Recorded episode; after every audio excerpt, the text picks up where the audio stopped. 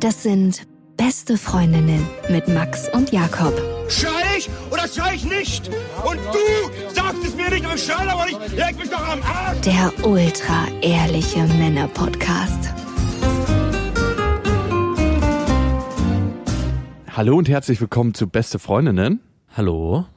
Euer Abführmittel für die Ohren. Heute besprechen wir elf Gründe, warum Männer die besseren Partner sind.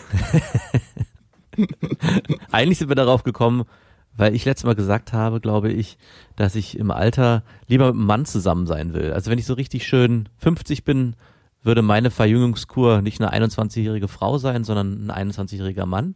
Irgendwann spielt ja Sex auch nicht mehr so eine Rolle. Ich meine, ob das schon mit fünfzig ist, ist fraglich, aber vielleicht so mit sechzig oder siebzig. Und dann kann man das ausklammern aus der ganzen Nummer und man genießt so die ganzen Boni, wenn man mit einem Mann zusammen ist. Wir sind natürlich auf Facebook und Instagram für euch da. Wenn ihr unser langweiliges Leben verfolgen wollt, ist das die richtige Adresse. Ja, oder eben auch nicht, weil wir da viel zu wenig posten dafür, dass man uns verfolgen könnte. Hey, ich habe gestern eine Story gemacht, seit langem ah, mal ja, wieder. Stimmt. Ich habe es gesehen. Ja, siehst du? Und ihr könnt uns natürlich abonnieren auf iTunes, Deezer und Spotify und eine Rezension auf iTunes hinterlassen. Manchmal bleiben da auch ein-Stern-Rezensionen von Tony neunzig zum Beispiel. Anfangs war der Podcast erfrischend und ehrlich und unterhaltsam. Ihr seid schnell auf den Punkt gekommen und habt euch wie Männer unterhalten. Angenehm sexistisch. Jetzt eher wie verweichlichte Pantoffelhelden. Ihr achtet auf die paar empfindlichen Feministen und entschuldigt euch. Außerdem fehlen im Gegensatz zu früher vollkommen die Abwechslung. Ich hätte gern wieder mehr Stories und Tipps aus der Single-Zeit und nicht die langweiligen Beziehungssachen. Nur weil viele Frauen zuhören, müsst ihr euch nicht denen anpassen. Die wollen doch sicher auch die ehrliche Männermeinung statt diesen Ich will euch nicht kränken Scheiß. Irgendwo hat er recht, ne? Ja, aber irgendwie, als ob wir den Podcast jetzt für Frauen machen. Also ich meine, wir machen ihn eigentlich für uns und jeder, der zuhört, darf gern mit dabei sein. Weißt du, was ich immer krass finde? Die Frauen, die sich da so drüber aufregen, dann denke ich mir, dann hört's doch einfach nicht. Also, ja, aber es ist doch jetzt gerade ein Mann, der sich aufregt. Ja, ja, ja, ja, voll. Ich kann da mitfühlen, ehrlich gesagt. Also das ist so ein bisschen so, als ob man seinen besten Kumpel an eine Freundin verloren hat, weil er jetzt in einer Beziehung ist und man sich so denkt, oh Gott, nein. Eigentlich ist es das, ne? Er hat uns verloren an unsere Freundin. Und darum passt die Folge heute auch so gut. Elf genau. Dinge, warum es schöner ist, mit einem Mann in einer Beziehung zu sein. Ich habe ja eigentlich die Folge nennen wollen, warum Männer die besseren Partner sind. Ah, du, ich meine, das geht ja nahtlos ineinander über. Dann nennen wir es so. Elf Gründe, warum Männer die besseren Partner sind. So machen wir es. Und wir haben ja immer noch eine kleine Rubrik, nämlich meine Mutter, die Sexspielzeug erklärt. Und heute erklärt sie den Cockring. Mama, was machst du gerade? Ich mache selbstgemachte Bananen-Nuss-Müsli-Riegel. Warum musstest du das ablesen? Weil ich sonst äh, nicht mehr weiß, wie das Rezept heißt. Was ist ein Cockring eigentlich? Ein Cockring? Also es könnte eine, eine Rennstrecke sein. Mm, Ola Cock vom Ring. Cockring. Ola Cock vom Ring? Ist das nicht eine Berühmtheit? Ola Cock vom Ring. Nein. Also die erste Bauchintuition war eine Rennstrecke. Cockring. Oder irgendein Ring für irgendwas. Zum Verschließen oder so. Ja. Was würde man denn damit verschließen? Cock. Oder irgendwas mit Kochen auf Englisch und da ein Ring. Sie waren hart dran, ne? Mit dem Verschluss. Ich fand Cockring, dass er auf eine Rennstrecke gekommen ist, fand ich gar nicht schlecht, den Transfer. Es ist mir, der, auf den Gedanken wäre ich nicht gekommen. Eigentlich ganz gut, ne? Weil Rennen haben ja auch mal was Testosteron-geschwängertes und eigentlich mhm. ist jede Rennstrecke ein Cockring. Eigentlich schon, weil dann nur die Cocks sich um die Wette rennen. Ja. Und beim NASCAR ja auch noch Autos so, oder generell bei Autorennen und die Autos ja auch immer so gepimpt sind, so wie der Hahn sein Federvieh nach oben streckt, die Autos werden, die sind ja auch eigentlich nichts anderes als verlängerte Penisse. Ja, und irgendwie hat es auch immer was von Tankstellenprolls, so ein Autorennen, ne? So Leute, die mit ihrem tiefer gelegten G T I zu so einer Rennstrecke fahren, eigentlich ist Formel eins genau das, nur mit mehr Geld. Hey, ich war letztens beim Kumpel, der meinte, du, morgen, schön, Sonntag, Formel eins, guckst du auch? Und ich so, was? zwölf Uhr, fünf Stunden lang Autos angucken, die um die Ecke fahren? Keine Ahnung, ich weiß nicht, was da los ist. Ich verstehe auch nicht, was die Faszination von Autos und Autorennen ist bei Männern. Also da bin ich wahrscheinlich einfach zu verweichlicht. Ja, ey, ganz ehrlich, es gibt keine krassere Zeitverschwendung. Also wirklich. Also ich finde Autofahren an sich schon relativ langweilig. Klar, macht schon mal Bock, mit einem schnellen Auto zu fahren oder so, aber die Faszination ergreift mich genau fünfundzwanzig Minuten, so eine durchschnittliche Sexdauer. Und dann ist es halt auch wieder vorbei. Und dann dabei zugucken, wie jemand anders Auto fährt, das ist ja so ein bisschen wie Pornos gucken, ne? Und dann ja. noch fünf Stunden, also wie fünf Stunden Pornos am Stück gucken, ne? Es gibt nichts Schlimmeres, das ist eine Strafe. Also eigentlich ist es Langeweile nochmal aufgepimpt, damit es nicht mehr langweilig wird. Also eigentlich macht man aus seinem grauen Alltag was Buntes, obwohl es am Ende trotzdem grau bleibt, nur eine andere Fassade hat. Die schöne graue Fassade. Back to the roots. Wie läuft's bei dir eigentlich persönlich gerade?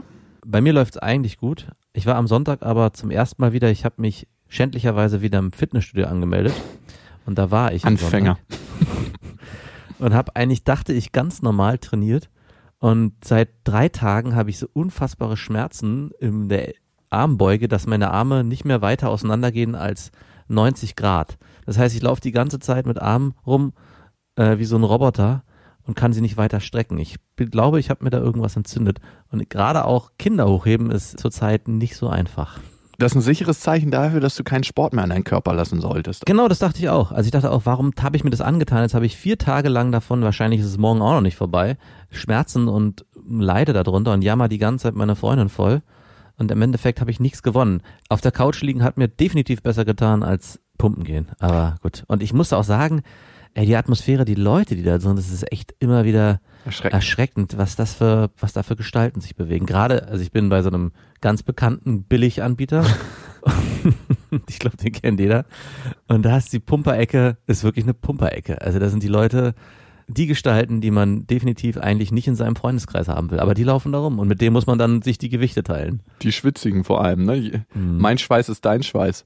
Ich finde das auch eigentlich Wahnsinn, ne? Fitnessstudio, wenn man sich das so anguckt. Ich muss zugeben, ich war jetzt ja vier Tage in München, habe dort gearbeitet und ich habe mir extra ein Hotel genommen, wo auch ein, äh, eine Muckibude mit drin ist. Und ich war in der Nähe vom Olympiapark. Wer München kennt, der kennt ja auch diese Basketball-Area und diesen Fitnesspark. Übrigens das Geilste überhaupt, wenn es draußen so einen Fitnesspark gibt, finde ich, wo man Sport machen ja. kann.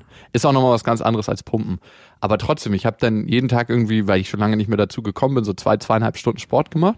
Und ich habe mich nach diesen zweieinhalb Stunden gefühlt wie früher. So, ich war ja nie so ein aufgepumpter Typ, aber auf jeden Fall mehr als jetzt. Und irgendwie habe ich gedacht, hm, als ich mich dann so im Spiegel gesehen habe, das passt irgendwie nicht. Was?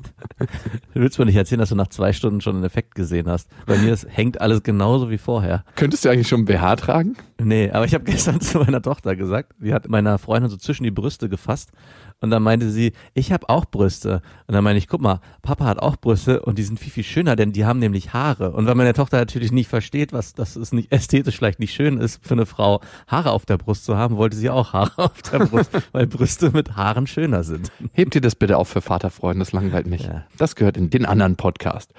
Und wie läuft's eigentlich bei dir? Danke der Nachfrage. Richtig scheiße. Hm. Ja, eigentlich wollten wir gestern aufzeichnen, aber ich war gestern so mies drauf, dass, dass euch alle ein depressives Loch gerissen hätte. Ich hätte einfach so ein schwarzes Loch aufgemacht, wo dann alle reingestrudelt wären und einfach alle so mies drauf wären. Nee, also läuft einfach beschissen. Warum, kann ich dir gar nicht so richtig sagen. Ich habe einfach gemerkt, dass ich nach diesen vier Tagen München, ich muss auch ehrlich sein, ne? Also ich habe Freitag einen ganzen Tag Arbeit gehabt, dann habe ich Samstag und Sonntag an dem Buch geschrieben, mit dir zusammen und auch alleine. Wir schreiben ja gerade das neue Buch, das kommt im Herbst raus, das zweite Buch.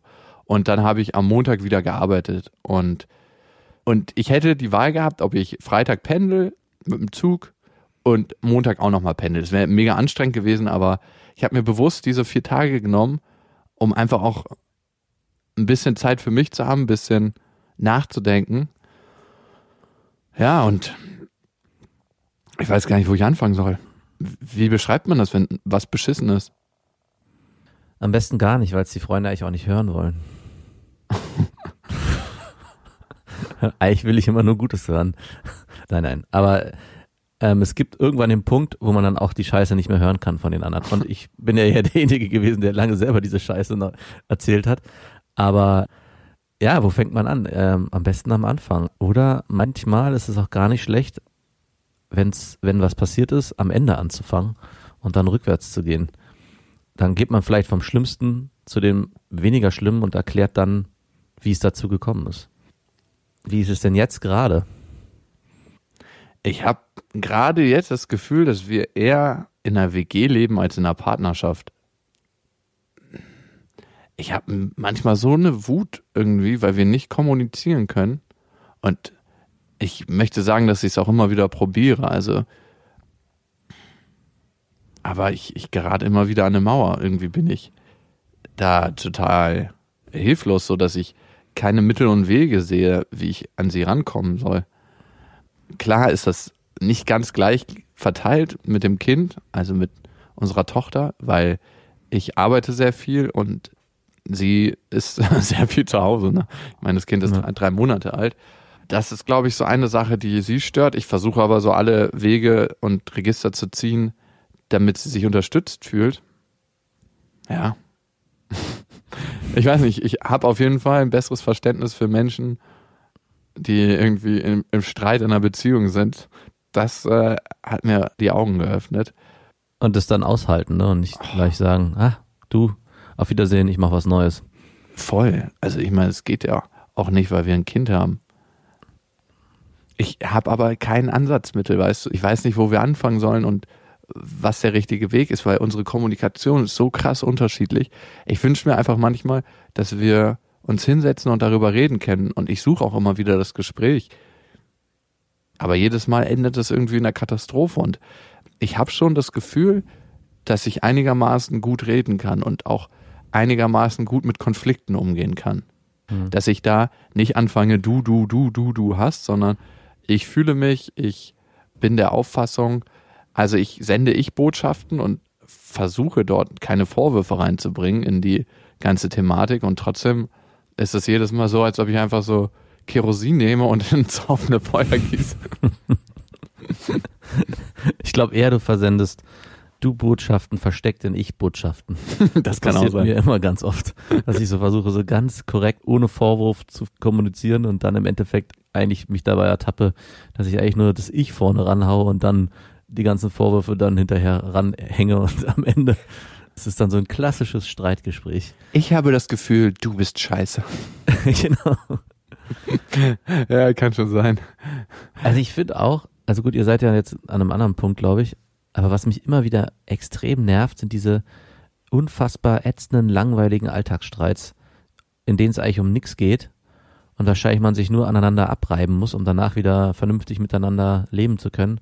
Deswegen ja auch unser Thema heute, das habe ich mit Männern so nicht, da muss man sich nicht abreiben, Männer gehen sich einfach aus dem Weg, aber irgendwie bei Frauen muss man ständig dranbleiben oder ist zumindest immer an dem Punkt, dass man sich gegenseitig vollkotzt und am Ende wieder sauber wischt. Also es ist echt jedes Mal in diesem Kreislauf sich zu bewegen, ich meine, es gehört irgendwie dazu, das habe ich, glaube ich zumindest, das rede ich mir immer wieder ein, aber es ist absolut nervig und immer wieder merke ich, warum, ne? Also wie kommt man an den Punkt, dass man sich über Kleinigkeiten so krass aufregt und dann auch darüber streiten muss. Ja, und vielleicht noch als Abschlusssatz, ich sehe das sehr, sehr ähnlich. Ich meine, sie hat total viele schöne Seiten, meine Freundin, und ich habe das noch nicht gesehen, dass jemand so viel Liebe hat und wie sie das alles macht. So mit dem, mit dem Kind jetzt meinst du vor allem? Ja. Mhm. Da erlebt man die Frauen sowieso nochmal ganz anders. Ne? Also ich erlebe das ja auch bei meiner Freundin, dass auf einmal mit dem Kind nochmal was ganz Neues, eine ganz neue Art von Liebe entstanden ist, wo ich mich frage, sag mal, davon hätte ich auch gerne mal was abbekommen. Wo war denn das eigentlich vorher? Aber mit uns beiden ist es ein fucking täglicher Hassel, der so anstrengend ist, wie ich es noch nicht erlebt habe. Ich habe auch vorgeschlagen, eine Paartherapie zu machen. Wir haben am Anfang, als wir uns äh, neu kennengelernt haben und g- gemerkt haben, okay, sie ist schwanger, eine gemacht. Aber das ging halt immer von mir aus, so dass ich gesagt habe. War das euer erstes Date, äh, die Paartherapie? Genau. Haben wir uns bei der Paartherapie kennengelernt. Legendären Dates. Du, ich habe da eine ganz, was ganz Neues, was wollen wir denn machen? Ja, du, Paartherapie, gleich als Anfang. Wäre eigentlich ganz geil, oder? Sofort damit anzufangen, zehn Sitzungen zu buchen und man darf erst auseinandergehen, wenn man die zehn Sitzungen durch hat. Eigentlich wäre das vielleicht genau das Instrument. Also man lässt natürlich diese ganze schöne Klimbim-Anfangszeit weg und startet gleich voll rein, aber vielleicht ja. wäre es genau das Instrument, um herauszufinden, wie gut man miteinander passt. Und ich frage mich manchmal, können wir diese Hürden, die wir zusammen haben, überwinden und kann uns dabei eine Person helfen? Oder sind wir einfach so krass unterschiedlich, dass ich mir daran die Zähne ausbeißen kann, wie an einem Betonfelsen, dass ich da mit ihr nicht auf den grünen Zweig komme? Und das ist so eine Frage, die mich beschäftigt. Und ich, ich, ich will gerne, dass das funktioniert oder dass es besser funktioniert. Ich glaube, eine Partnerschaft funktioniert ja auch im Streit und so, aber das ist halt einfach irgendwie, dass wir, dass wir besser miteinander auskommen und dass wir den anderen besser erkennen können und hören können in den Bedürfnissen. Mhm. Und mit der Paartherapie, ich habe halt die ersten vier oder fünf Sitzungen immer einen Termin vorgeschlagen, habe alles koordiniert und es kam nie was von ihr. Sie hat sich da immer so mitschleifen lassen. Ich hatte immer das Gefühl, sie hat da keinen Bock. Und dann habe ich irgendwann gesagt, du, wenn dir das alles wichtig ist mit der Beziehung, wenn dir das genauso wichtig ist wie mir, dann machen wir es so, dass du die nächsten fünf Termine koordinierst. Und seitdem sind wir nicht mehr bei der... Aber du, ich muss auch sagen, so ein bisschen kann ich es auch verstehen. Ich bin ja auch jemand, der sich gerne solchen Sachen sperrt. So gleich nach einem Dreivierteljahr oder Jahr, ich weiß ja gar nicht, wie lange ihr zusammen seid. Wann war das erste Mal, dass ihr zur Paartherapie gegangen Ey, seid? Richtig nach, früh, nach vier, fünf Monaten. Würde ich auch so sagen, so, bitte, hallo, ich gehe doch jetzt, jetzt hier nicht zur Paartherapie. Also ich kann deine Freunde zumindest da absolut verstehen. Ich verstehe deinen Wunsch, Sachen zu klären, aber Paartherapie nach einem halben Jahr... Da ist man noch gar kein Paar. Eben, also das ist eher so, weiß nicht, das ist wie Schummeln eigentlich. Man holt sich einen Coach für eine Sache, die man eigentlich erstmal alleine probieren soll. Ich kann zumindest den Anspruch verstehen, dass jemand so daran geht, ja, und nicht gleich sagt, bevor wir uns jetzt trennen, nach weiteren zwei Monaten versuchen wir das jetzt und wir sind erst ein halbes Jahr zusammen. Das kommt so ein bisschen, was ich vorhin gesagt habe, dass man gleich mit einer Paartherapie in die Beziehung startet, nahe, weil im Prinzip ist es das auch. Ne? Ja, ich habe mir das dann auch irgendwann gedacht. Brauchen wir das wirklich und ist das das Richtige? Aber ich habe immer wieder gemerkt, ja, tun wir. Vielleicht brauchst du es. Vielleicht solltest du alleine zur Paartherapie gehen. Das gibt es ja auch Pärchen, wo sich der eine weigert, dann geht der eine alleine zur Paartherapie. Habe ich auch. Eine Bekannte von mir hat es knallhart durchgezogen. Die saß dann da immer. Ja, er hat ja keinen Bock, dann gehe ich halt alleine hin. Aber eigentlich schon krass, oder? Also wenn man sich das gemeinsam wünscht, dass das funktioniert. Na gut, eigentlich ist es nur mein Wunsch, dahin zu gehen, da hast du vollkommen mhm. recht. Das sei ja. ja. Ist es eine Frau, die Paartherapeutin, oder ist es ein Paartherapeut? Ey, das ist eine Frau und mhm. die nimmt mich auch richtig hart ran. Das ist so eine Frau, die hasst Männer. Und Geil. Wirklich alles, was ich sage, ist immer so, ja, sie sind ja nur ein Mann. Sie können Dann das solltest du dort alleine hingehen, definitiv. Ich muss halt fast über sie lachen, weil sie schon ein bisschen witzig ist, so in all dem, was sie so macht und sagt. Und auf der einen Seite, ich nehme sie natürlich ernst und ich finde das wertvoll, was sie sagt, aber auf der anderen Seite habe ich manchmal das Gefühl, dass sie so einen Männerhass hat, dass ich da auf jeden Fall nicht auf Augenhöhe behandelt werde. Aber ich denke mir, okay, dann ist das halt auch mal ein Raum, wo ich mich ein bisschen zurücknehmen kann. Ich habe auch kein Problem, das mal zwei Stunden über mich ergehen zu lassen, auch genau diese Perspektive. Und ich finde es zwar komisch, dass ich mich als Mann ja jedes Mal vorher als einziger nackt ausziehen muss, aber okay. Wenn das ihre Therapieform ist, lasse ich das über mich ergehen. Auch der Analplug in der Sitzung stört mich nicht, den ich hier tragen muss. Jakob, gehst du bitte wieder auf deinen Stuhl mit dem Analplug? So? Ja. Ich habe das Gefühl, der wird von Mal zu Mal größer. Das täuscht. So, und darum heute tatsächlich elf Gründe, warum Männer die besseren Partner sind. Und für alle, die sich jetzt schon innerlich erzürnt haben über diese Überschrift, das ist unsere ganz eigene Erfahrung aus unserem frustrierten Leben, die wir hier reintragen möchten und uns damit in der Welt vermehren möchten. Fangen wir an. Ein ganz einfacher Grund, finde ich, ist, mit Männern braucht man nicht immer über die Figur reden und sie nehmen es einem auch nicht übel, wenn man sagt, dass sie fett geworden sind. Nein, ganz im Gegenteil. Es ist so ein bisschen, ab einem bestimmten Punkt ist es fast schon ein Kompliment. Also es ist so, ach ja, hm, geht's dir so gut, dass du äh, mittlerweile, ja, ja, äh, letzter Zeit, du, du weißt ja, steh im Saft, hab alles. Und es wird auch eher als freundlicher Hinweis aufgenommen. Du bist mhm. fett geworden, geh mal wieder Sport machen, als als so Stichelei oder so. Das ist ja nichts, wo man dann in Konkurrenz steht oder wo man, ähm, bei Frauen habe ich manchmal das Gefühl, in deren Beziehung, dass man keinem so richtig trauen kann. Also es gibt natürlich Frauenfreundschaften, da ist das tief und da kann man sich gegenseitig trauen. Aber wenn eine Kollegin sagt, hey, schönes Kleid, dann weiß man nie, sieht das Kleid jetzt richtig hässlich aus und deswegen sagt sie schönes Kleid, damit man das öfters anzieht. Oder ist das tatsächlich schön? Ja. Hey, du siehst und gut aus. Nee, eigentlich siehst du gerade richtig scheiße aus, aber ich will dir den Hinweis eigentlich nicht geben.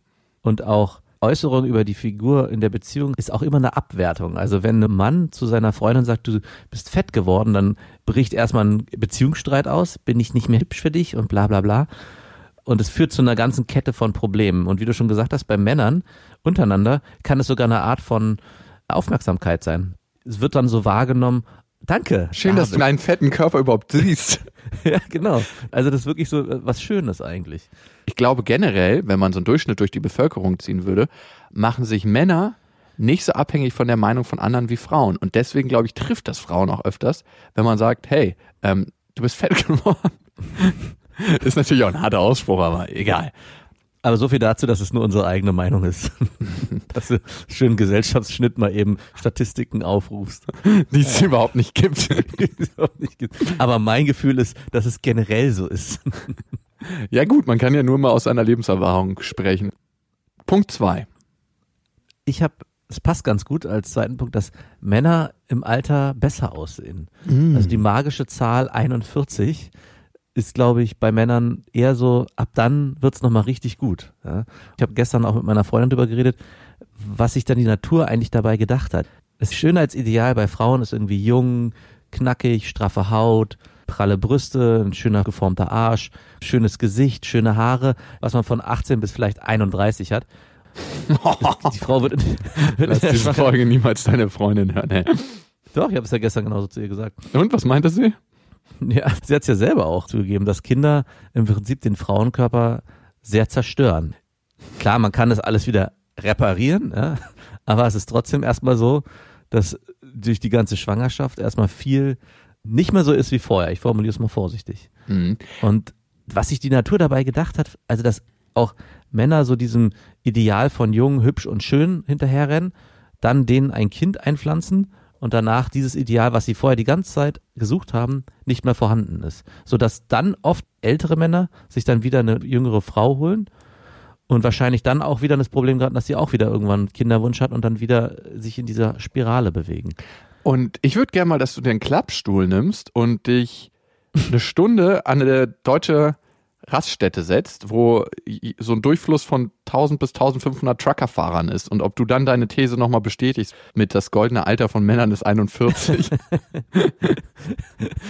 Ich weiß nicht, ob das das richtige Forschungsumfeld ist oder ob das irgendwie eine Stichprobe ist, die nicht repräsentativ ist, aber irgendwie habe ich das Gefühl, da wirst du deine Meinung nochmal ändern. Ich finde, es gibt schöne Frauen im Alter, also aber klar, und ich glaube, das ist leider auch was Mediales, dass dieses Männer und im Saft und im Alter und in Weisheit und so mehr in den Medien abgefeiert wird als Frauen im Saft und im Alter. Also für eine Frau, glaube ich, ist als Schauspielerin zum Beispiel viel, viel schwieriger, im Alter eine Rolle zu kriegen als für einen Mann. Aber generell stimmt es schon, dass, dass das gesellschaftliche Bild oder was so das geprägte Bild ist immer noch der Mann ist reifer ab einem bestimmten Alter, also hat ganz viele positive Eigenschaften, werden dem angedichtet auf medialer Ebene und gesellschaftlicher Ebene, wenn er älter wird. Und der Frauen werden genau diese ganzen Sachen nicht zugeschrieben, sondern eigentlich aberkannt und es wird nur gesagt, bei Frauen gelten nur oberflächliche Eigenschaften, wie ich sie gerade beschrieben habe, ne? Haare, äh, Haut, straffe Figur und das natürlich bei Frauen genauso, diese ganzen Sachen wie Reife, Erfahrung, vielleicht auch durch das Kriegen von Kindern natürlich auch nochmal eine ganz andere neue Person entsteht, wird erstmal gar nicht so gesehen. Zumindest von so Stümpern wie uns. Und die Frage, die man sich dann am Ende stellen sollte, warum ist die Rubrik beim Pornos reife alte Frauen so unbeliebt?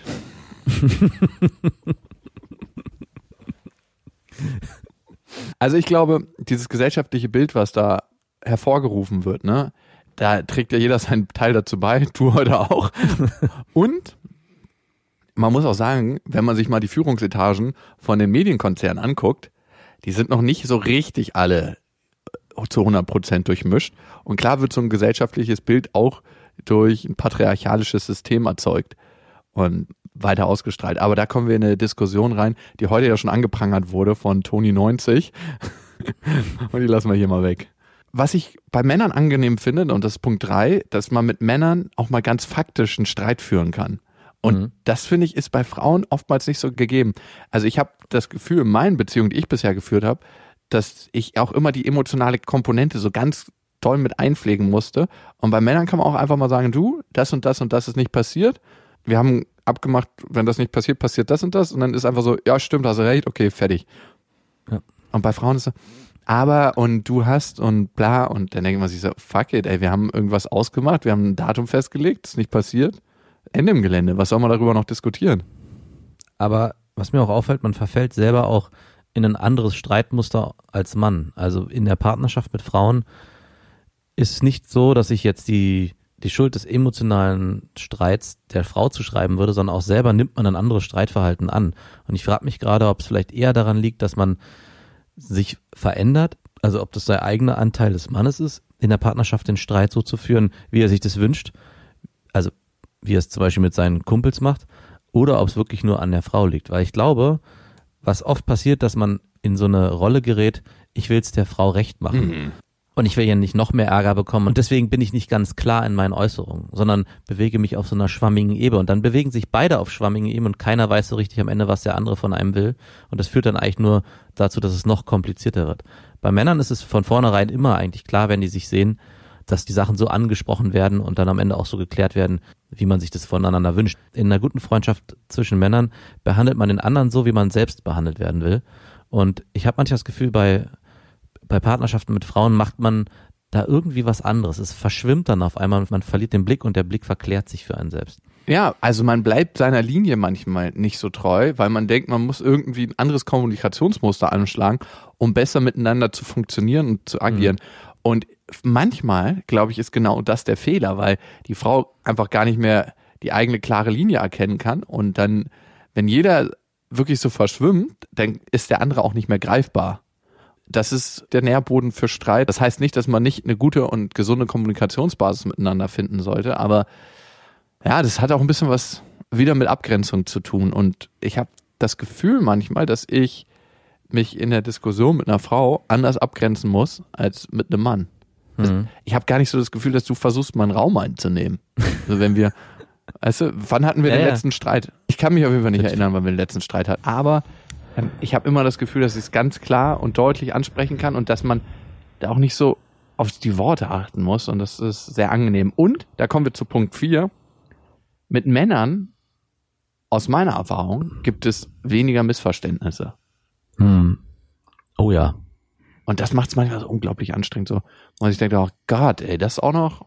Also ich habe es doch jetzt eigentlich klar formuliert, als ob man irgendwie so, die einen kommunizieren auf der faktischen Ebene und die anderen kommunizieren irgendwie auf der emotionalen Herzebene. Und das beides auf eine Augenhöhe zu bringen, ist manchmal tatsächlich relativ komplex und schwierig. Ich merke bezogen auf Missverständnisse vor allem, dass Männer ja den Hang dazu haben, nicht zuzuhören. Also ihren Frauen nicht zuzuhören. Ja. Und untereinander, bei Männern ist es komischerweise anders. Da ist die, der wesentliche Anteil der Nachrichten, die übertragen wird, viel, viel präsenter und ich vergesse deswegen auch nicht so wirklich, was die mir erzählen und erinnere mich auch immer an alles. Wogegen ich manchmal bei meiner Freundin auch merke, wie ich zwischendurch einfach ausschalte und sie dann zehn Sekunden später nochmal fragt, ob ich es verstanden habe und ich mich nicht mehr dran erinnere, was sie gesagt hat. Und ich weiß auch gar nicht, was da los ist. Ja, es ist wirklich so, als ob sich so ein Schalter mir umlegt. Sparmodus. Und ich so auf Sparmodus bin. Und das passiert mir unter Freunden, also ich kann mich nicht dran erinnern, fast nie. Aber gut, mit denen lebe ich auch nicht tagtäglich zusammen. Wahrscheinlich, ja. Wenn ich mit dir tagtäglich zusammenleben würde, würde ich wahrscheinlich auch nur noch auf Sparmodus funktionieren, weil du ja den ganzen Tag auch nicht die Klappe halten kannst. Du, wenn ich mit dir unterwegs bin, ist es auch die ganze Zeit so, dass ich auf Sparmodus bin. Aber man labert halt auch den ganzen Tag Scheiße und darum ja. reicht das auch aus. Und der Unterschied ist natürlich auch zwischen uns beiden, keinen interessiert es, ob der andere so richtig zuhört. Und darauf fragt auch keiner nach. Hauptsache, man hat's ausgeplauscht. Also ich glaube halt, was der Unterschied ist, Männer labern den ganzen Tag untereinander Scheiße und dann gibt's aber Momente, wo sie dann Wesentliches reden und das kennzeichnen die auch in ihrer Sprache. Und bei Frauen ist die ganze Zeit alles immer als wichtig gekennzeichnet. Also egal, ob es gerade irgendwie um Banalitäten geht, strahlen die immer aus, das ist jetzt wichtig. Ja, und wenn es wirklich wichtig ist, ist das, kommt das gleiche Signal rüber, sodass ich am Ende nicht mehr weiß, dass es keine Differenzierung gibt. Und bei Männern, wenn wir Scheiße labern, dann weiß ich sofort, okay, schalte an, Scheiße wird gelabert. Und sobald was Wichtiges kommt, wird es wie so, wie ein Sponsor in unserem Podcast vorher gekennzeichnet und ich weiß, aha, okay, jetzt muss ich zuhören für einen bestimmten Teil und danach kann ich wieder auf Sparmodus schalten. Und das passiert in der Kommunikation mit Frauen oft nicht. Wichtiger und guter Punkt auf jeden Fall. Punkt fünf, mit Männern kann man geiler Sport machen. Und was lachst du denn? Das ist doch so. Also egal, ob ich, ich finde, es gibt Frauen, die können manche Sachen extrem gut, ne? Also speziell die Sachen, die wir so machen, Surfen, Wakeboarden, Snowboarden, habe ich aber auch selten getroffen, auch wenn ich im Snowboardurlaub war. Ich habe mal da im Lift eine Snowboardlehrerin kennengelernt. Wir haben uns dann so ein bisschen angefreundet und sind dann in den nächsten Tagen miteinander Snowboard fahren gegangen. Und ich dachte mir, ey, die Snowboardlehrerin, die muss richtig gut fahren können. Also so, dass, weißt du, was ätzend ist beim Snowboardfahren, zum Beispiel, dass man aufeinander warten muss. Ja. Oder dass man keine Schlepplifte nehmen kann, weil man Angst hat, der andere mault sich auf oder was auch immer, ne? Oder dass man nicht freeriden kann, weil man halt weiß, der andere kann da nicht langfahren. Und bei der war das dann auch so, dass mit der konnte man einigermaßen gut fahren, aber nicht so, wie ich mit dir fahren kann oder ja. mit unseren anderen Kumpels, weil das geht auf dem Level einfach nicht. Das heißt nicht, dass ich mit Frauen nicht gerne Sport mache, es macht auch total Spaß. Aber dieses gegenseitige Messen und diese Herausforderung spüre ich prinzipiell eher bei Männern. Vor allem das Thema Snowboarden. Es ist nicht nur so, dass man auf seine Freundinnen warten muss, wenn die nicht so gut sind, sondern man muss auch immer ausstrahlen, dass man das gerne macht, dass man gerne wartet und dass das überhaupt gar kein Problem ist. Und dass man natürlich den Tag am liebsten nur den Berg zwei, dreimal langsam runterfährt, anstatt fünf, sechs Stunden lang alle Pisten abzufahren. Das ist eigentlich das Problem. Nein, die macht es total gern. Natürlich, für uns. Ich habe ja auch drei, vier Ex-Freundinnen Snowboardfahren beigebracht. Und ich weiß nicht, ob ich das normal machen würde. Nein. Weil das ist echt wirklich ätzend. Also ich habe dann mit meinem kleinen Bruder auch ein bisschen geübt und was gemacht. Das ist irgendwie ein ganz anderes Gefühl, komischerweise. Eigentlich ist so ein Snowboardurlaub oder so ein Skiurlaub richtig im Arsch, wenn du jemandem anderen das beibringen musst. Muss man einfach sagen, wie es ist. Und ich habe es auch meinen beiden Schwestern beigebracht. Das war auch okay, aber es ist einfach... Ein Stück weit gibst du auch deine Zeit her einfach und kannst nicht so ausgelassen fahren, wie du dann normalerweise fahren würdest. Vielleicht ist es der Mix. Ich meine, so wie wir jetzt im Urlaub waren, war es ja ganz geil. So die Hälfte des Tages Snowboarden, die andere Hälfte arbeiten. Das war schon ganz gut und man hat halt in der Zeit ja noch alles gesehen und so. Aber irgendwie wünsche ich mir das, ne? Tief im Herzen wünsche ich mir, dass, dass man mit einer Freundin genauso geil Sport machen kann. So, ob man jetzt wakeboardet. Bei Wakeboarden spielt es nicht so eine Rolle, weil da muss man nicht warten. Oder snowboardet oder surft, dass man irgendwie so gegenseitig, ja, das gut miteinander machen kann. Ich habe einen Kollegen, da ist die Freundin richtig, richtig, richtig gute Surferin. Und ich glaube, der stinkt richtig krass ab gegen die. Ich weiß nicht, was das für ein Gefühl dann ist, ne? Wenn die ja. Freundin in der Disziplin viel, viel besser ist als du. Also ich muss auch gerade sagen, wir sind ja jetzt zwei, die zumindest das Glück hatten, schon früh in viele Sportarten eintauchen zu können und sie dadurch auch natürlich gelernt haben. Ich erinnere mich aber an eine Freundin, die ihrem Freund damals das Snowboarden beibringen musste oder wollte. Und ich vermute mal fast, dass es ihr genauso ergangen ist wie uns, dass sie wahrscheinlich auch gar keinen Bock hatte, aber es natürlich total gern gemacht hat, damit ihr Freund irgendwie Snowboarden lernt. Also vielleicht doch nochmal zu überlegen, dass die Sichtweise sich auch genauso darstellen kann für eine Frau, wenn sie in der gleichen Situation ist. Schnitt, schnitt, schnitt, schnitt, schnitt. Das interessiert ja gar keinen. Fall. Ich weiß gar nicht, worüber du gerade geredet hast. Du hast den Wichtigkeits... Ich habe nicht, ich hab, ich hab nicht zugehört. Ich war wieder auf Sparmodus. Genau. Du hast die, die Nachricht, die du gerade ausgesendet hast, nicht mit wichtig gekennzeichnet und ich konnte sie nicht hören. Ja, okay, mag schon sein. Also ich wäre auch gern mal in diesem Gefühl drin, so dass äh, mir was dann beigebracht wird auf einer sportlichen Ebene. Natürlich gibt es tausend andere Ebenen, wo mir super viel beigebracht wird. Also ich wollte gerade sagen, vielleicht lässt du dir von deiner Freundin an anderer Stelle dir ein bisschen was beibringen, wie man vielleicht den Alltag einfach mal ganz entspannt verbringt, ohne die ganze Zeit arbeiten zu müssen, sondern nur in Gemeinsamkeit lebt. Oh ja, das könnte sie mir gut beibringen, aber da sträube ich mich noch vor. Mhm, genau. Das war auch ein da bist Vor- du der Anfänger und das macht sie auch nicht gerne. Ja, du kleiner Hellseher, das war auch ein Vorwurf gestern. Ach wirklich? Ja. Ja, das siehst du mal. Du hast es wieder gespürt, du hast äh, deinen Nachrichtenempfangsmodus auf Hy- äh, hypersensibel gestellt. Ja, auf jeden Fall. So, Punkt sechs sind wir, ne? Oder sieben schon? Ich habe auch noch einen schönen Punkt. Und zwar ist es mit Männern einfach immer, ich meine, es greift dem Ganzen schon vorweg, was wir schon hatten, immer unkomplizierter auf allen Ebenen. Hm. Also und deswegen kann ich mir gut vorstellen, dass eine Partnerschaft, also meine Idealvorstellung war ja, dass man sein Leben mit einer Frau verbringt, Kinder zeugt, Familie gründet und dann so vielleicht so mit fünfundfünfzig, wenn das alles so durch ist, dass man sich sagt so, okay, das Thema ist durch, Sex ist jetzt auch nicht mehr so relevant und so wichtig. Ich suche mir jetzt einfach einen guten Freund und mit dem komme ich zusammen. Mit dem will ich auch nicht schlafen, aber mit dem bin ich dann zusammen und mache all das gemeinsam, was man eigentlich in der Partnerschaft zusammen macht. Und dann stelle ich mir das Idealszenario so vor, dass man, wie du schon auch beim Sport beschreibst, dass es einfach harmoniert und absolut unkompliziert ist. Und wenn man keinen Bock aufeinander hat, geht man sich aus dem Weg. Und wenn man Bock aufeinander hat, macht man was zusammen. Und dieser letzte Punkt, den du gerade genannt hast, das ist auch, finde ich, der Punkt sieben, weil es mit Männern nicht so intensiv ist. Und das ist auch manchmal angenehm. Ja.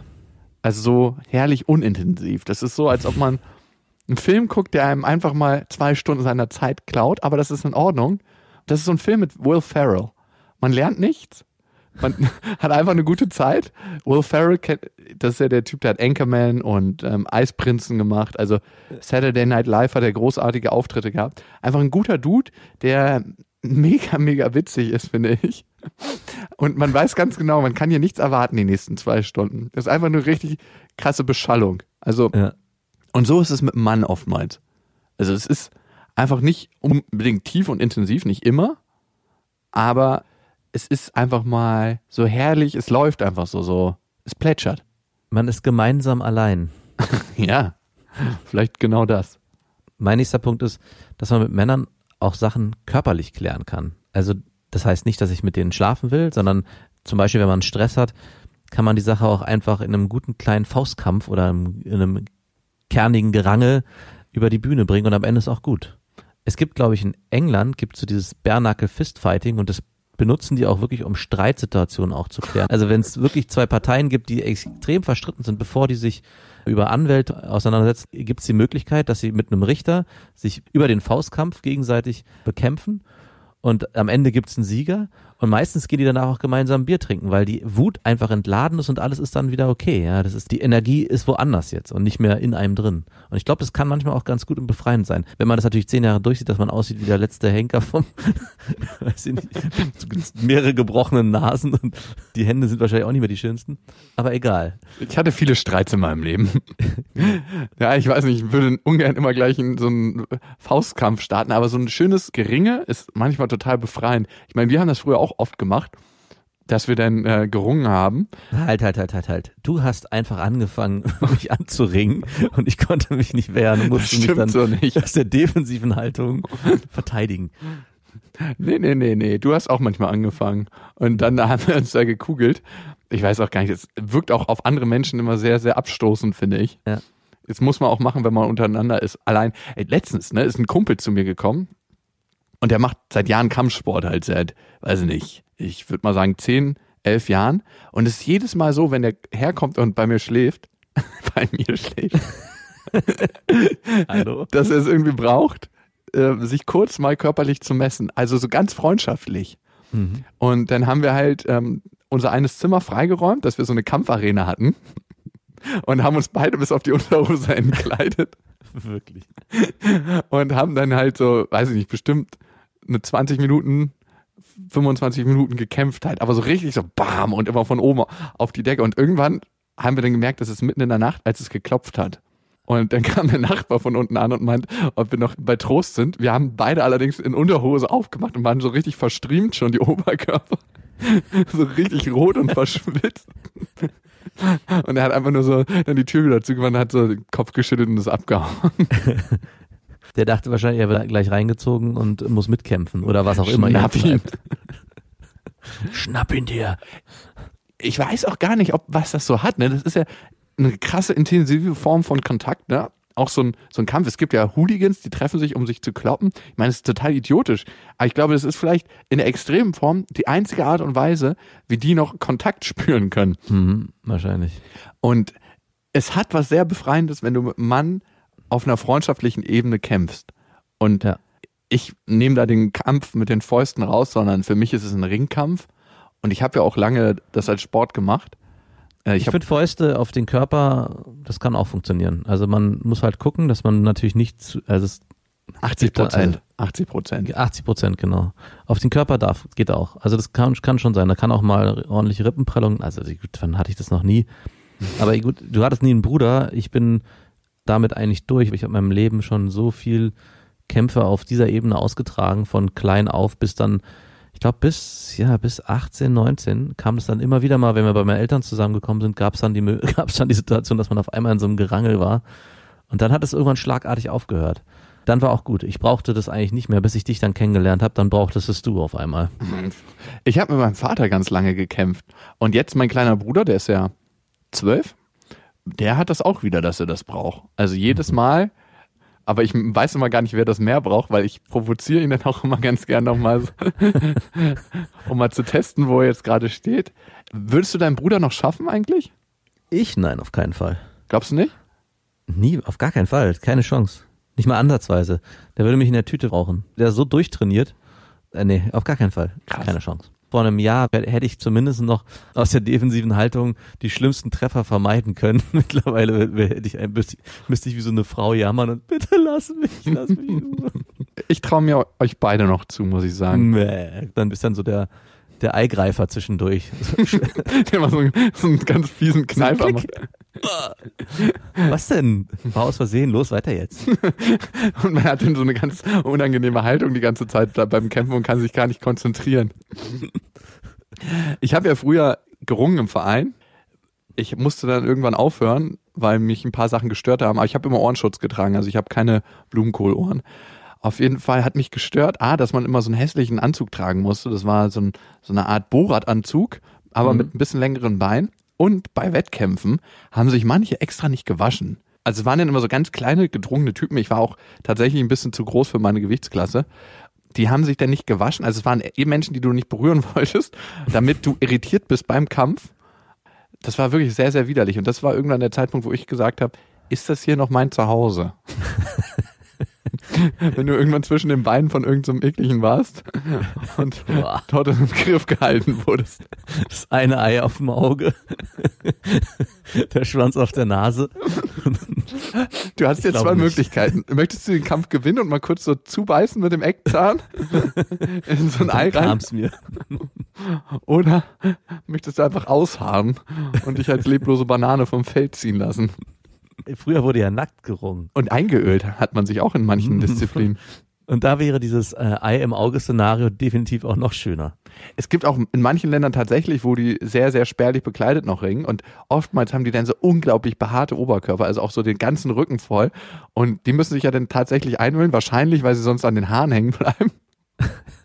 Darf man daran ziehen an den Haaren? Also sich Rücken? Dran festhalten bei Griffen? Ja. Ich weiß es nicht.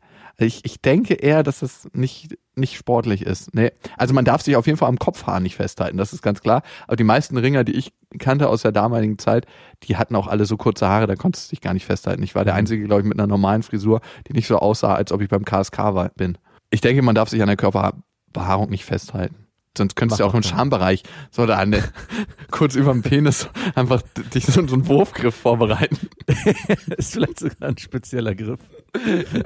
Wie heißt du denn? Hodenloden? Okay, Punkt neun. Äh, warte, der Schamwurf. Der Schamwurf ist auch der peinlichste Griff, mit dem niedergestreckt zu werden. Dann muss man wirklich geknickt. Und eine Sache war, ich habe glaube ich Ich bin einer der Männer, die unendlich viele Männer nackt gesehen hat, hab, hab in seinem Leben. Weil im Gegensatz zum Boxen, Boxen ist es ja so, dass du immer nur einen hast. Aber beim Ringen ist das, wenn du mit Mannschaften kämpfst, dann kommt immer der Kleinste, der Größte und der Größte und alle sind in einem Team. Dann hast du halt ganz viele verschiedene Gewichtsklassen. Und du wiegst dich halt auch ein. Und wenn du so an der Grenze bist zu deinem Gewicht, dann musst du halt alles einsparen und dann wiegst du dich halt immer auch nackt ein, ne? Ja. Weil selbst eine Unterhose könnte dich über deine Grenze bringen. Ah, okay. Und ähm, deswegen, ich glaube, es gibt wenig Männer, die so viele andere Männer nackt gesehen haben in ihrem Leben.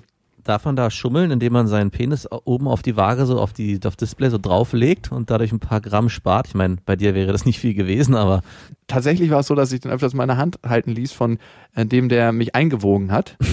Und äh, der darf das natürlich nicht festhalten und dann anziehen, weil du dann noch leichter wirst. Ja.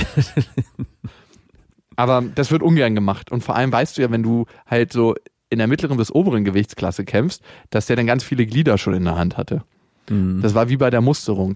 Da werden einem ja auch die Eier abgetastet. Und ich habe mich gefragt dann, die Frau, die das den ganzen Tag macht, das war bei mir eine Frau, wie das für den Mann ist, wenn die dann abends so die kleinen Kartoffelchen schält, abends auf, auf ihm da Bilder kommen. Essen vorbereitet. Hast du dir die Hände eigentlich nach der Arbeit gewaschen? Ich habe Essen vorbereitet. Okay, Punkt neun. Man muss sich bei Männern in der Beziehung nicht so häufig melden, weil die haben nie das Gefühl, dass man jetzt äh, tot ist oder abgetrennt ist oder nicht mehr eine Beziehung führt, nur weil man sich zwei Tage nicht per WhatsApp meldet. Ich spüre dich gerade nicht mehr. Bist du noch da? Die brauchen halt diesen ständigen Kontaktbeweis nicht. Und die wissen, der andere lebt. Oder wenn er nicht lebt, kann man eh nichts dagegen machen. Genau. Das ist auch meine Philosophie immer, ja, wenn meine Freundin sich darüber aufregt, ja, du hast dich nicht gemeldet oder interessiert sich nicht, wenn irgendwas ist und so weiter. Du, wenn du im Autounfall hast und tot bist, dann wird mir schon irgendjemand rechtzeitig Bescheid sagen. Dann kann ich rechtzeitig vor allem. Was ist da rechtzeitig? Man kann am Ende eh nichts machen. Man muss das Schicksal dann so nehmen, wie es kommt. Sagst du jetzt. Und wir widersprechen uns mit Punkt zehn ein bisschen, aber trotzdem ist es so. Es gibt Gespräche und ich nenne sie mal, das sind tiefe Gespräche auf eine andere Art und Weise. So, dass man sich so ganz krass verstanden fühlt. Das hatte ich bisher häufiger mit Männern als mit Frauen. Ich glaube, es liegt auch so ein bisschen daran, dass man nie mit seinem Schwanz in die Quere kommt. Also ab einem bestimmten Punkt passt du auch immer ein bisschen auf, was du sagst, in der Hoffnung, dass du nichts Falsches sagst, um noch in der Kiste zu landen mit der Frau. Und das ist bei Männern, bleibt es immer aus. Also es sei denn, man ist schwul oder hat einen Hang dazu. Aber wenn nicht, kommt es dazu gar nicht. Stimmt, das kann auf jeden Fall ein Ding sein. Ich finde, es ist auch immer was ganz anderes, wenn du dich nur unter Männern triffst und redest und was besprichst und dann ist eine Frau dabei und dann ja. ist diese Atmosphäre schon ganz, ganz anders. Ich will jetzt bewusst nicht sagen vergiftet, aber es ist einfach was total anderes. Und ich glaube, genauso ist es wahrscheinlich für Frauen, wenn die in einer Frauenrunde sind und es ist nur ein Mann dabei, ist es was ganz anderes, als ob nur Frauen dabei sind. Ja. Und diese tiefen, tiefen Gespräche hatte ich bisher eher mit Männern als mit Frauen. Und vielleicht liegt es auch an mir, dass ich äh, mich nicht öffnen kann oder dass ich mir selbst mein Penis ein Bein stellt. Weiß ich nicht. Genau, ich glaube, das liegt vor allem auch daran. Also ich hatte das mit Frauen schon, aber es, ich weiß, dass es ab einem bestimmten Punkt nicht mehr weitergeht, weil man halt dann die Zungen voneinander im Mund hat. Und dann kann man halt einfach schlecht reden und das passiert, wie gesagt, bei Männern nicht. Klar, es kann danach wieder weitergehen. Also diese tiefen, tiefen Gespräche werden oft unterbrochen mit Frauen, weil natürlich eine Anziehung entsteht, was ja auch was Gewolltes ist. Ich meine, hallo, ja, am Ende es gibt's ja nichts Schöneres, als wenn man dann zusammen deep eintaucht auf einer anderen Ebene. Aber trotzdem wird's dann halt dadurch unterbrochen. Und das hast du mit Männern halt nicht. Von daher ist es so ein bisschen ein zweischneidiges Schwert. Mhm. Aber du, mit der Anziehung, das muss ich auch sagen, als wir das letzte Mal im Hotel waren und wir hatten noch ein tiefes Gespräch, bis wir eingeschlafen sind. In der Nacht hattest du dich auch angekuschelt und ich musste dich kurz wegboxen. So ein Schwachsinn. Doch, hast du wirklich, ich glaube, du hast es Nein. einfach verwechselt. Hast du, ich habe es dir nächsten Morgen auch noch gesagt, du hast einfach so getan, wirklich? Als ob nichts passiert ist. Wirklich? Ja, ich hätte dich am liebsten angezeigt. ich, dachte, ich kann mich nicht dran erinnern. Ich leugne das hier. Ja, vielleicht habe ich es gebraucht. Du hast es richtig gebraucht. Ich hätte dich mal packen sollen. Ich hatte einen Kumpel, der hat mal relativ professionell Fußball gespielt und der hat nach hinten quasi den Ball retten wollen. Der war im Tor, ne? Und ähm, ist so nach hinten abgesprungen und jemand anderes hat das Knie stehen lassen. Und der ist mit dem Rücken auf das Knie geflogen. Der lag eine Zeit lang im Krankenhaus, war querschnittsgelähmt und die Ärzte haben ihm gesagt, dass er nicht mehr wieder auf die Beine kommen wird. Der hat es dann geschafft, sich da rauszukämpfen, aber der ist mit einer Sache, mit so einer Art Traumata dann wieder zum Laufen gekommen. Und zwar, wenn du neben dem gelegen hast im Bett und den in der Nacht berührt hast, hat er um sich geschlagen, also richtig mit der Faust. Ganz, ganz massiv. Und keiner wollte immer, wenn wir irgendwie so eine Bettensituation hatten, dass wir uns Doppelbetten teilen mussten, keiner wollte neben ihm schlafen, weil du kannst ja immer mal in der Nacht irgendwie aus Versehen an jemanden rankommen. Aber so richtig massiv, als ob der dann wach geworden ist und dann um sich geschlagen hat. Und du musstest sofort dich, also blocken quasi dein ja. Gesicht, sonst hättest du da von dem eine Faust abgekriegt. Am besten mit Helm schlafen. Wie brutal diese Folge diesmal ist, ne? Naja, stimmt. Wir sind bei Punkt elf und Punkt elf fasst das nochmal ein bisschen zusammen. Es gibt ja den Spruch, und darum heißt der Podcast auch, wie er heißt, wahre Liebe gibt es nur unter Männern. Gibt es den wirklich eigentlich oder hattest du den mal erfunden, Max? Nein, den gibt's. Hallo? Bist du? Ich habe den nur einmal gehört. Wo lebst du denn? Und von dir. Eigentlich, ich habe den noch nie überprüft. Und ich finde, dieser Spruch fasst die letzten Punkte nochmal ganz gut zusammen. Vielleicht ist es auch genau die Aufgabe, dass manchmal Beziehung zu Frauen und das Miteinander mit Frauen für Männer extrem anstrengend ist. Vielleicht ist auch da die Wachstumschance, ne? Dass man sich mhm. weiterbildet und weiterentwickelt. Und bei Männern würde man einfach genauso scheiße bleiben, wie man ist. Und zwar die ganze ja. Zeit. Aber es wäre herrlich angenehm, weil es keine Challenge ist.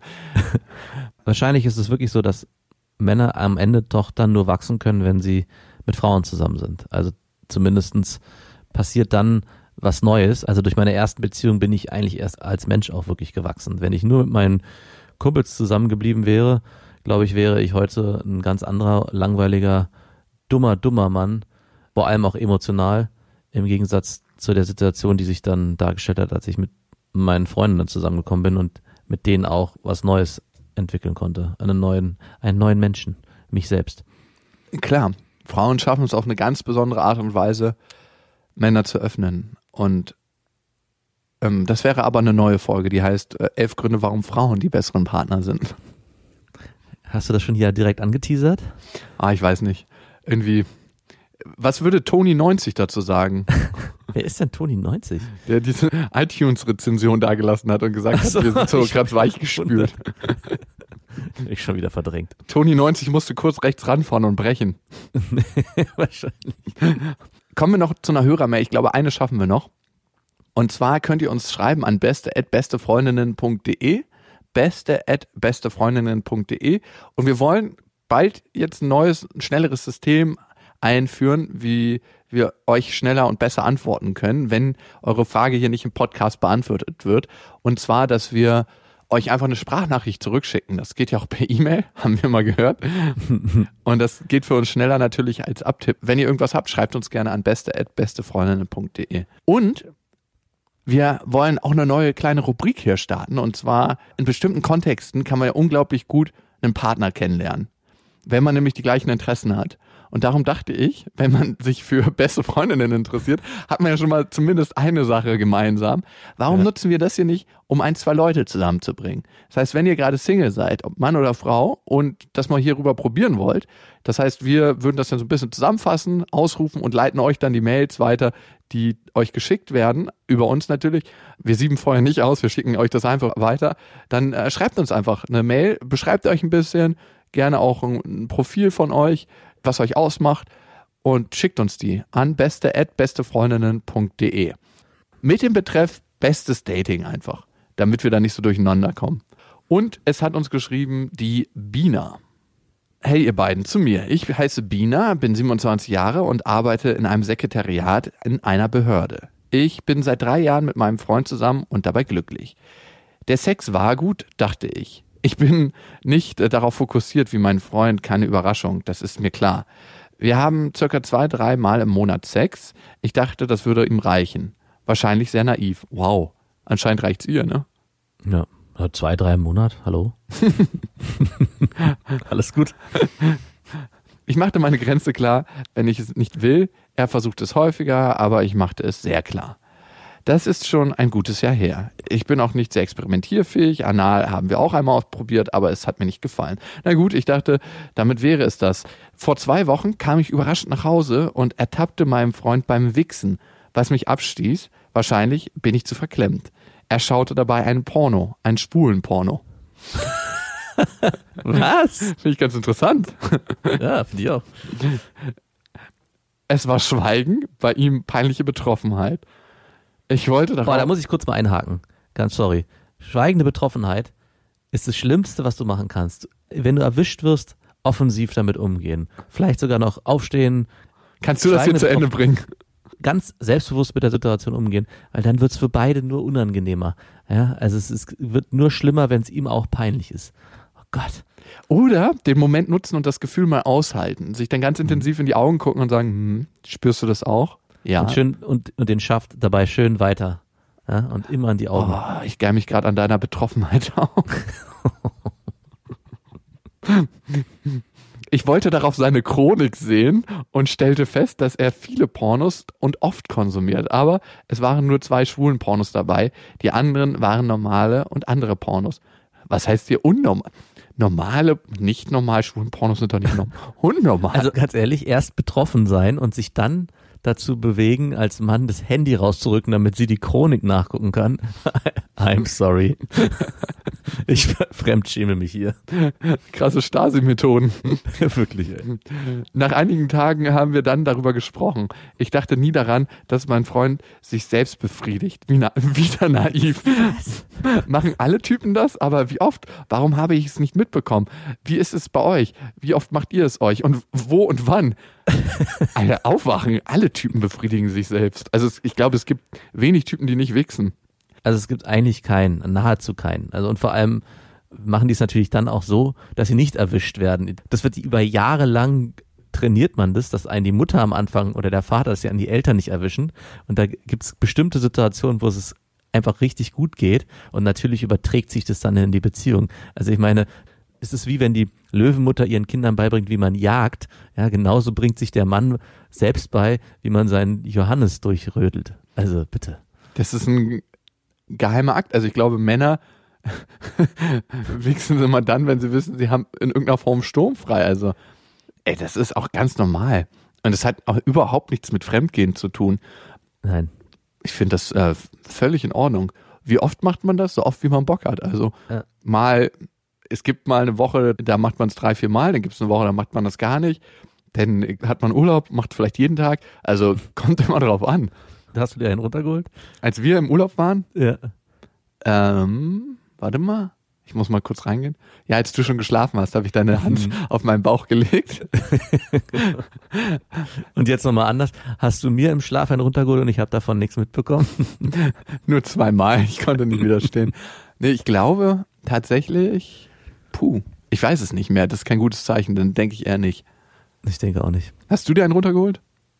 Nein. Nein, natürlich nicht. Was heißt hier natürlich nicht? Nein, im Urlaub mit Kumpels, nein.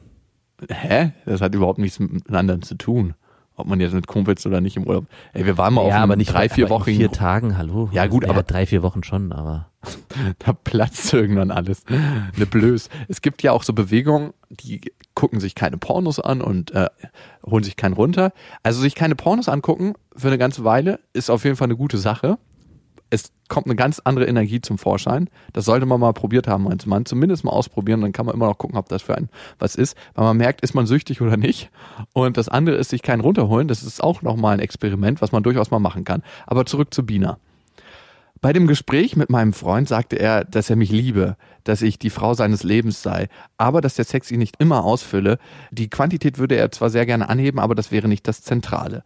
Er wünscht sich, dass ich häufiger ihm einen blase, aber das mache ich sehr ungern und Bock auf Experimente habe ich auch nicht. Mit meinen besten Freundinnen habe ich auch schon darüber gesprochen.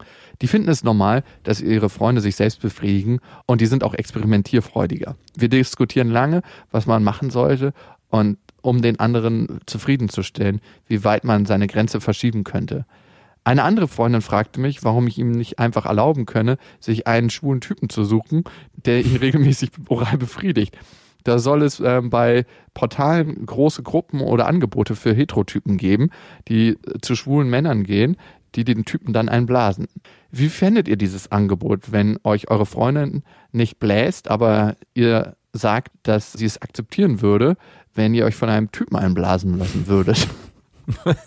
So bei einem anderen Typen sehe ich irgendwie keine Konkurrenz, hätte aber irgendwie Angst, wenn das jemand mitbekommen würde, dass mein Freund etwas mit einem anderen Mann hat. Vielleicht könnt ihr mir helfen, meine verwirrten Gedanken etwas zu entwirren. Fühlt euch umarmt, eure Bina. Also erstaunlich, wie viel Lösungen sie parat hat für all die Probleme, die ihr Freund eigentlich gar nicht hat. Also die einfachste Lösung wäre doch, es ihm einfach zu gestatten, sich auf Pornos, und wenn schwulen Pornos sind, sich darauf einen runterzuholen in aller Regelmäßigkeit. Damit dürfte ja zumindest erstmal die äußerliche Geilheit befriedigt sein. Total. Also anscheinend scheint er im Moment ganz happy zu sein mit seiner Lösung. Und als Frau ist man auch nicht immer dafür da, den Mann glücklich zu machen, sondern jeder muss für sich selbst gucken. Und er hat für sich seinen Weg gefunden. Und das scheint, ja, zu allem Möglichen zu wichsen. Und er hat da für sich wenig Barrieren im Kopf. Und ich finde das auch völlig in Ordnung, wenn ein Heteromann zu schwulen Pornos wächst, wenn er das geil findet. Also ich kann es nicht ganz nachvollziehen. Ich habe mir einmal einen schwulen Porno reingezogen und fand das wenig erotisch. Ich fand es mal interessant, wie das so abläuft und so. Aber ich hatte da jetzt wenig Reaktion in meiner Hose. Aber warum soll der das nicht machen? Und was ich krass finde, immer zu gucken, wie wirkt man nach außen. Natürlich hat man das als Mensch sowieso immer. Wir sind Herdentiere und wir sind biologisch darauf programmiert. Ich glaube, das kommt aus einer Zeit lange vor unserer Zeit, dass wir auch in unserer Herde akzeptiert werden. Weil wenn man früher aus der Herde ausgestoßen wurde, war das äh, kritisch fürs Überleben. Heutzutage ist das scheißegal. Heute können wir aus unserer Herde ausgestoßen werden.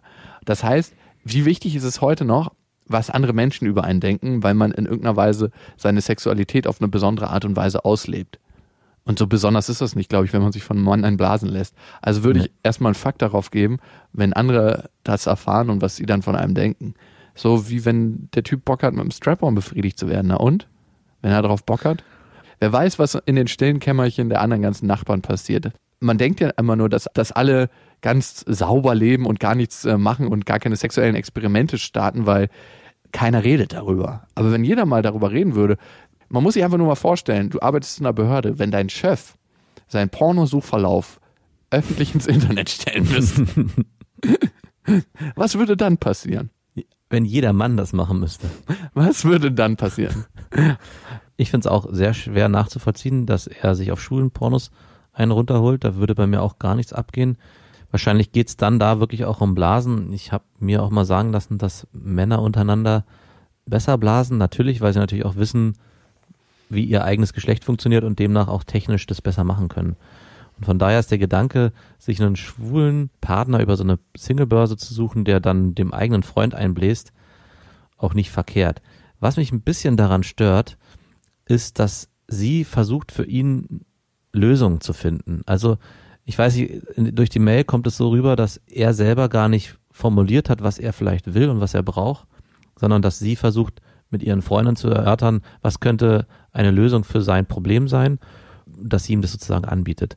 Und das Zweite ist, was mir auch aufgefallen ist, an mehreren Punkten, es gibt anscheinend eine große Schamgrenze bei ihm und ich weiß nicht genau, woher die kommt und ob die vielleicht auch von ihr so ein bisschen in ihn rein transportiert wird. Also wenn es ihm extrem peinlich ist, wenn sie ihn beim Wichsen erwischt, und dann im nächsten Schritt auch es ihm peinlich sein könnte, dass er einen Schwulen hat, vor dem er sich einen blasen lässt, glaube ich, ist es erstmal wichtig zu gucken, was ist an, bei ihm eigentlich los, was die eigene Schamgrenze angeht, mhm. beziehungsweise warum sind ihm Sachen so unangenehm. Du hattest ja gesagt, dass es egal ist, was man macht und was die Leute von einem denken, aber ich glaube, an dem Punkt sind sie noch nicht. Sie, sie können nicht an dem Punkt einfach sagen, mir ist es egal, was die anderen denken. Ich glaube, das ist ihnen noch sehr, sehr wichtig, was die Gesellschaft oder was ihr Freundeskreis ist ja rumdenkt. Ich glaube, ihm haben wir gar nicht gehört. Ihr ist das wichtig. Ich glaube, ihm ist es aufgrund dem, was, was so passiert ist in der Beziehung, dass es ihm peinlich ist, dass er beim Wichsen erwischt wurde und damit nicht offensiv umgeht, glaube ich, ist es das Thema von beiden. Sie müssen beide erstmal für sich versuchen herauszufinden, wie viel Scham empfinden wir und was können wir dann überhaupt zulassen. Also es bringt auch nichts, ihm irgendwie einen Schwulen anzubieten, wie sich das anhört, wenn er dann nicht offen dazu stehen kann, vor ihr und auch vor seinen Freunden oder vor seinen Freunden. Dann braucht man dieses Modell gar nicht probieren. Du tust so, als ob schwule Männer seine Sexsklaven wären. Ja, das, so hört es sich auch gerade an. Aber so schreibt sie es ja auch ein bisschen. Es gibt da so ein Portal und da kann man sich dann so einen einkaufen. So ein, so ein Blaseheini. Nee, nee. So ein also Bläser. Ich, mal gucken, ob es das überhaupt gibt. Also ich weiß auf jeden Fall, dass Sexualitäten aus meiner Erfahrung, also nicht aus meiner ganz persönlichen, aber aus den schwulen Männern, die ich in meinem Freundeskreis habe, dass es den meisten fällt, sexuellen Kontakt leichter auszutauschen. Aber ich glaube, du sprichst einen wichtigen Punkt an mit dem, was ist mir unangenehm. Und das sagt sich immer so leicht, man soll drauf scheißen, was andere Leute über einen sagen und denken. darauf sollte man natürlich A, nicht scheißen und B, ist es auch nicht so leicht, sich davon freizumachen. Und mir selber fällt das auch nicht so leicht. Also in vielen, vielen Punkten. Ich habe dann andere Themen und andere Punkte, wo es mir nicht so leicht fällt. Das ist ganz klar. Ich glaube tatsächlich, was Max gesagt hat, dass sich dein, ja, ich möchte es nicht Verklemmtheit nennen, aber dein Urteil über Sex und Sexualität, was du ja anscheinend in dir trägst, Männer sollen nicht wichsen oder ist das normal, dass Männer wichsen und ist das deine Art Fremdgehen und was ist, wenn mein Freund zu schwulen Pornos wichst, dass das sich natürlich auch auf eure Sexualität überträgt und vielleicht tatsächlich auch auf deine Lust. Mhm. Vielleicht ist es auch so, dass ähm, du in irgendeiner Weise ein Bild über Sexualität eingetrichtert bekommen hast oder ähm, denkst einfach, das ist genau das Richtige. Man muss ja mal gucken, fühlst du dich damit wohl, dann ist es das Richtige für dich. Aber würdest du vielleicht auch gerne doch mal andere Sachen machen, aber denkst dir, okay, was sollen denn die Leute denken oder bin ich dann schmutzig oder wie ändere ich meinen Blick auf mich selber? Meistens ist es ja auch das, ne? Wer bin ich dann, wenn ich das und das mache? Ja. Dass man vielleicht da auch für sich gucken kann, was könnte sein, was könnte passieren und wie ändert sich mein Blick auf mich selber? Und wenn du das für dich selber mit integrierst, denke ich auch, dass sich eure Sexualität ändern wird. Und wenn du auf bestimmte Sachen keinen Bock hast, dann ist das völlig richtig, das nicht zu machen. Aber die Sexualität des Partners einzuschränken mit moralischen Urteilen führt, glaube ich, eher dazu, dass er das weiterhin viel geheimer macht und führt auch nicht dazu, dass ihr einen offenen Umgang in eurer Sexualität und auch nicht in den anderen Bereichen habt, weil das eine überträgt sich auf das andere. Aber da muss sie natürlich trotzdem auf sich Acht geben, ja. Also ihnen einfach freigeben und sagen, du kannst jetzt machen, was du willst, nur weil du es brauchst. Wenn sie das für sich selber nicht kann, dann ist es eine Grenze, die sie ziehen muss und dann müssen sie beide versuchen herauszufinden, was können wir beide zulassen, dass es uns damit gut geht. Also alles kann und nichts muss und sich am Ende treu bleiben. Naja, es ist es ja am Ende. Also wenn ja. sie merkt, ich habe auf bestimmte Sachen einfach keinen Bock, dann muss sie ihm das kommunizieren. Und sagen, ich will nicht blasen, es schmeckt mir einfach nicht. Und dann muss er das entweder akzeptieren oder er sagt, es ist ihm so wichtig, dann, auch wenn du die Liebe meines Lebens bist, dann kann selbst sowas am Ende auch Grund dafür sein, dass man sich trennt. So böse es klingt, aber wenn es so einen hohen Stellenwert in seinem Leben hat, dann könnte das am Ende auch dazu führen. Aber das ist nicht dann ihre Aufgabe, dieses Problem zu lösen, sondern sie muss für sich gucken, was will ich. Also das Schlimmste, was, glaube ich, passieren kann, ist, wenn dann eine Frau oder sie in dem Fall Dinge tut, auf die sie gar keinen Bock hat, nur um ihm das Recht zu machen und ihn zu befriedigen. Voll, sehe ich genauso. Ja, liebe Wiener, ich hoffe, wir konnten dir nochmal eine neue Perspektive auf das Thema eröffnen. Wenn ihr ein Thema habt, schreibt uns gerne an beste at bestefreundinnen punkt de. Und ganz wichtig zum Schluss, am achtundzwanzigsten siebten wird es ein sehr, sehr schönes Podcast-Festival geben, was wir mit veranstalten. achtundzwanzigsten siebten ein Podcast-Festival in Potsdam bei Berlin am See. Und ich glaube, die Karten gibt es, wir sagen es jedes Mal, ab nächste Woche. Aber tatsächlich, wir bauen gerade die ganze Seite. Ähm, und wir haben auch schon viele andere Podcaster, die mitmachen, auch zum Teil Comedians, zum Teil Autoren, ein, äh, Bands. Also es wird bunt gemischt und voll und es wird auf jeden Fall lustig am achtundzwanzigsten siebten in Potsdam bei Berlin. Jetzt ähm, geben wir über die, die nächsten Tage, ähm, schalten wir auf jeden Fall die Tickets frei über Instagram. Und natürlich auch über Facebook, also wenn ihr das nicht verpassen wollt, guckt da auf jeden Fall mal nach. Und sonst äh, informieren wir euch natürlich auch gerne in der nächsten Folge. Also, egal wo ihr gerade seid, ob ihr euch gerade einwichst. Ob ihr einen schwulen Porno guckt. Oder einen ganz anderen. Oder ob ihr im Auto seid, auf dem Weg zur Arbeit, auf dem Weg sonst wohin, im Bett liegt, auf der Couch, den Haushalt macht. Bis dahin, wir wünschen euch was. Das waren Beste Freundinnen mit Max und Jakob. Jetzt auf iTunes, Spotify, Soundcloud, Deezer, YouTube und in deinen schmutzigen Gedanken.